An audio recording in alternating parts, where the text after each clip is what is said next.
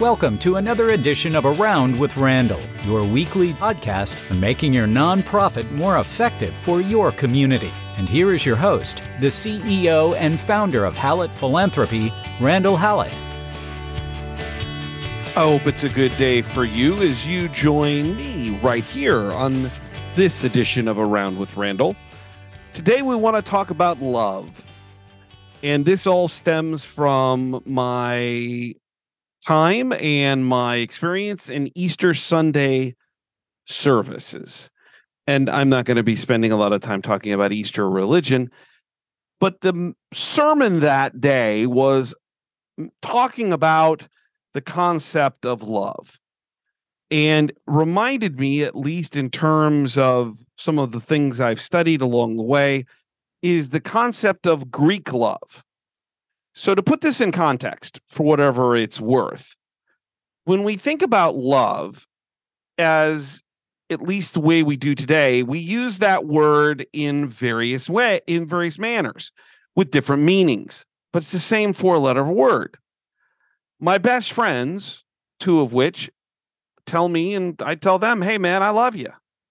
That's different than what I tell my wife. Yet it's the same word. And it's certainly different than the way I look at my children or that I look at my parents or that I look at the things that maybe I can make a difference with. The Greeks had a better way of looking at this. They actually had seven different words for the thought of, the concept of love. And believe it or not, as I pondered that service on Easter morning and what I do every day, I began to make connections to the nonprofit world, what we do in philanthropy.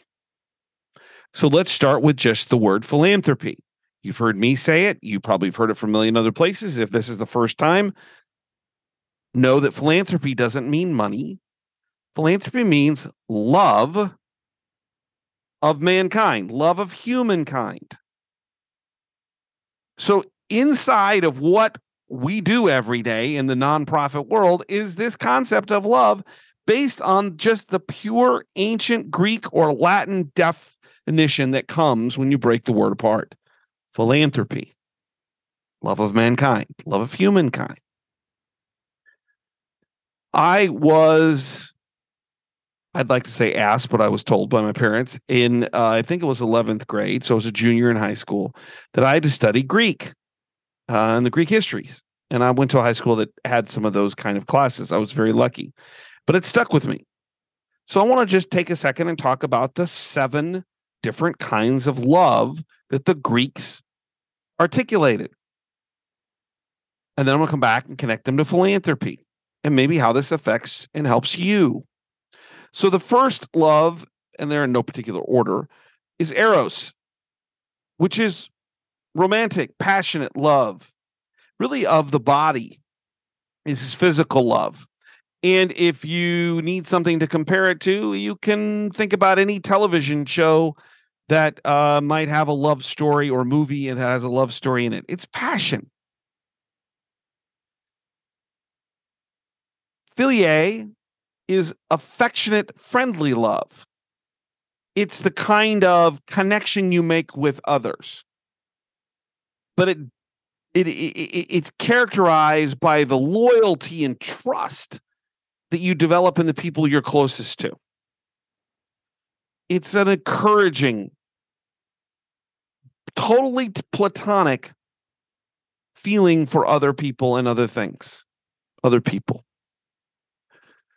Your friends are the ones, if you have great affection, my father t- has taught me over time, and he, he said it early on in my life, but I've come to believe it that if you're lucky in life, you'll have one or two, maybe, maybe three people that over the course of time will be your truest friends. Philia, that platonic trust and affection you have, and hope that they are in such good places that you hope for them the very best. The third, storge, which is unconditional familial love. this is the kind of love you have for your kids, the love I have for my children. That it's in some ways almost, storge is almost one sided. When I look at my kids while I love Father's Day and being remembered and getting a hug, I don't need it to be a dad. The love that I have doesn't need to be reciprocated by my children. I give it because it's what I view as a characteristic of me. Not better, not worse, just Randall. I think most parents feel that way. No, it's nice to gad. But at the end of the day, it's one sided. Ludus is the is the next kind of love. It's the breezy, fun, playful, flirtatious kind of love. It's kind of the almost non-committal. And that it's kind of that beginning stage of a relationship where there's infatuation and thought. Pragma. That's the committed, long lasting, forever love really the easiest way to think about this is uh, and i think about my parents and hopefully where i'm at in my marriage it's those le- those decades long relationships that are so quintessential to life and that you have forever. And that the love that it grows into wasn't the love it started with but probably is deeper and more committed. Philot excuse me philotei Philotei is self love. This is the kind of love that the ancient Greeks actually saw as healthy, but can be construed as one who puts their own self view maybe ahead of others. In some ways, we've taken this to an extreme because we think about mental health and the fact that we should love ourselves and take care of ourselves but in at least in America, we don't take all of our vacation. We we we we are amongst the longest working people in the world. I'm not saying that's good or bad, but what I'm saying is is, is that if you don't have an idea of what that health looks like, that can be a negative. But you take it to extreme, it can be a it can be a very strong problem. The one that I think is most important that's the hardest to find to achieve is the thought process of agape love. The selfish, selfless, universal love that comes through empathy, through the ability to do it regardless of what comes back in return, what it means in terms of what you get out of it. It's a genuine concern for others. And it's really about serving others' needs and others in a way that is profound. So we have these seven loves that are described in ancient Greek text. That in some ways, our world, we only use one word, but we use it in various ways. What does this have to do with philanthropy? I was doing a presentation recently for a client on the seven faces of philanthropy, which was the 1994 study done by Prince and File that talks about how we categorize donors and the kind of communication they would want and what their perspectives are. And you get things like the investor or the dynast, the altruist, and you can read the the information. In fact, I've done a podcast on the subject. And then I began to, in the back of my mind, as I'm doing the presentation, coming keep coming back to my Sunday morning experience on Easter and the ideas of love. And what I realized is, is that if we could look at our donors in how they connect to us, how they love us, and how we love them, it begins to f- put into framework the kinds of people we interact with all the time. So I don't have a connection for Eros, which was the romantic, passionate love.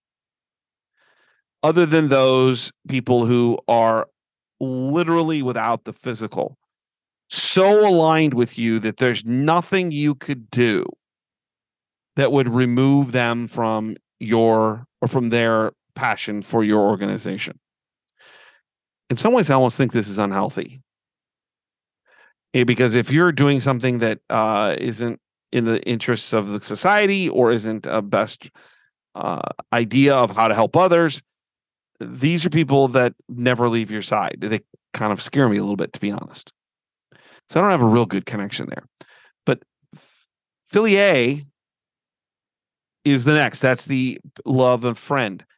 These are our volunteers. Think about the people that come into our organization and they are encouraging and affectionate and they they they, they see themselves as a part of what you're trying to accomplish. It's a friendly love. It's a connection. I think about all of the people who have lost a spouse, particularly later on in life, and they come in and they volunteer. I think about the hospitals that I've worked in, and certainly in the educational units I've worked in or educational schools, where we have such a strong older population of volunteers, in part because they have time, but in part because they're looking for connection. That affectionate, friendly love that comes from the camaraderie they have with each other and with the organization. Think about my dad and how he counts money at the church and the group of friends that he has every Tuesday at 11:30 and how that's critical to him. Volunteering is affectionate love, friendly love, connective love. Storge, which is that unconditional familial love. In some ways, I view this like planned giving people who aren't looking for something in return. Because most planned gifts, there isn't anything because they're already gone. They've left you and identified you as someone that affiliates with the value set that they have in connection to your mission or to the people in your organization or both. It's one sided. They didn't need something in return and the most powerful group of planned giving people that express this Storge kind of love is the ones that don't tell you much about their estate giving and they die and pass and all of a sudden you get a letter from a lawyer saying um you know you had they you were in their estate. These are remarkable people because like a parent they just want what's best for you. Ludus, which is that flirtatious, playful kind of love. I think this is the kind of connection we have with people who first identify with us as a place they connect with. It's fun. It's playful. It's joyous. It's full of possibilities. I have felt this way, and this is maybe not about volunteering, but in terms of the work I do, in almost every job I've had those first few months. I remember the emotion. I don't remember the duties. I don't remember the tasks, but I remember the feeling when I started at Rockhurst and at the academy at St. Thomas and at the medical center. Even though things were challenging and difficult and kind of crazy in every one of those examples, except for Rockhurst, there was such connection about the possibilities. And in some ways, my consulting is that way every day. How do I help others? This is exciting. It's new every day. My hope is is that in this way as in people who are volunteers or employees who are listening to this podcast and who are engaged in nonprofit work and then that most importantly of the philanthropists who make the difference. I hope they feel this kind of love all the time. Endless possibilities. Almost a sense of walking on clouds that we can make a difference in the world. And the joy that comes with that. Pragma. Well the, uh, this is the committed the long lasting forever love it, we associate sometimes with uh, spouses or partners who are together for you know 30 40 50 60 years this is your longtime donors and your longtime volunteers they never leave you we know statistically that the most likely plan giving donors are the ones who are the most consistent donors over time, not the largest, the most consistent. So there's been a recent study out of Texas Tech. Dr. Russell Brand did one. And then we also have the work that Stelter does. Both have said the exact same thing. Long-time consistent donors. Why is that? Pragma love. They've begun to associate their existence with what you do. And maybe they volunteer. Maybe they're just a donor. Maybe they were a student. Maybe they were a patient. Maybe they were engaged in some way, shape, or form as a board member or volunteer. They were a long time, and the the the alignment of values has now existed. And the betterment of both is can be seen, at least through their eyes, through the relationship they have with you or that nonprofit. Philotie, self love. These are the individuals I think of that I've had conversations where it feels like we're selling a naming opportunity rather than making a nonprofit gift. It's not that their heart's not in the right place, because it is. They're making the gift to make that naming opportunity possible. But sometimes we feel as if we're talking more about the naming opportunity than the value of the gift. Doesn't mean they're bad people, just like the Greek said about taking care of yourself. But at the end of the day, they may not be the ones who are the most, which we'll get to in a moment, transformational. They're more transactional. But yet they play an important part in our possibilities philanthropically. The final one is agape. And you've heard me talk about it. It's number one still in the nonprofit world. Uh, the book, which I will show right here because I always keep a copy on my desk by Nathan Chappell and Brian Crimmins, The Generosity Crisis. The fact that we have fewer donors and we should be looking for transformational, radical relationships. That's agape love. That they have a genuine concern for others and that your organization can help provide some of the answers for that. And thus they love you for what you do and what you do for others. It's serving others. It's wholeness and completeness. It's empathy. It's empathy for others' plights. It's selfless in what they're trying to accomplish. What I'd like to advocate today is is that while all these other loves are, at least most, are connected in some way to philanthropy, if we could think about agape love more often, in philanthropy and nonprofits in the work we do with others and get others to think about it as well if possible to figure out how they are agape with us agape in love with what we do with the effects that we have with the things that need to be done to make our communities and people's lives better then we get more transformational moments of gift opportunities and I'm not putting a dollar figure on it. Transformational giving for one person may be $5. For someone else, it may be 5 million. If you're a millionaire, very wealthy, and you give $5, that's not agape love. That may be another kind of love. It might be the connection you have, or just the filiate, which is affectionate, like, oh, I need to help, or that it's self love, like I feel an obligation.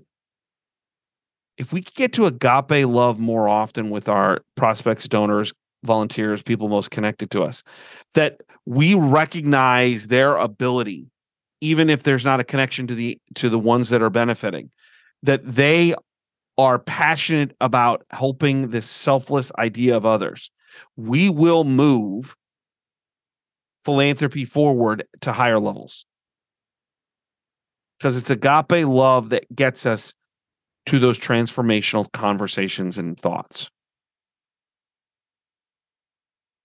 If that's what you do every day, you'll spend a lifetime in this profession, either giving that kind of love and gifts or being the conduit, connecting those who can do it to organizations and missions you believe in and they believe in together an interesting way of looking at philanthropy, the love of mankind, through a little bit of Greek love. And if nothing else, maybe this gives you just something to think about. as we move here into the spring.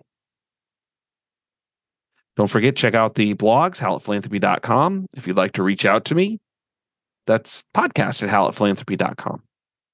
And don't forget, what you do is important. It's critical. Hopefully, you're having your personal and appropriate love affair with your nonprofit, whether as an employee, a donor, a volunteer, or whatever you do, because our world needs more agape love, really any kind of love for others. Some people make things happen. Some people watch things happen. Then there are those who wondered what happened. Those who want to make things happen are loving their world, love of mankind, philanthropy.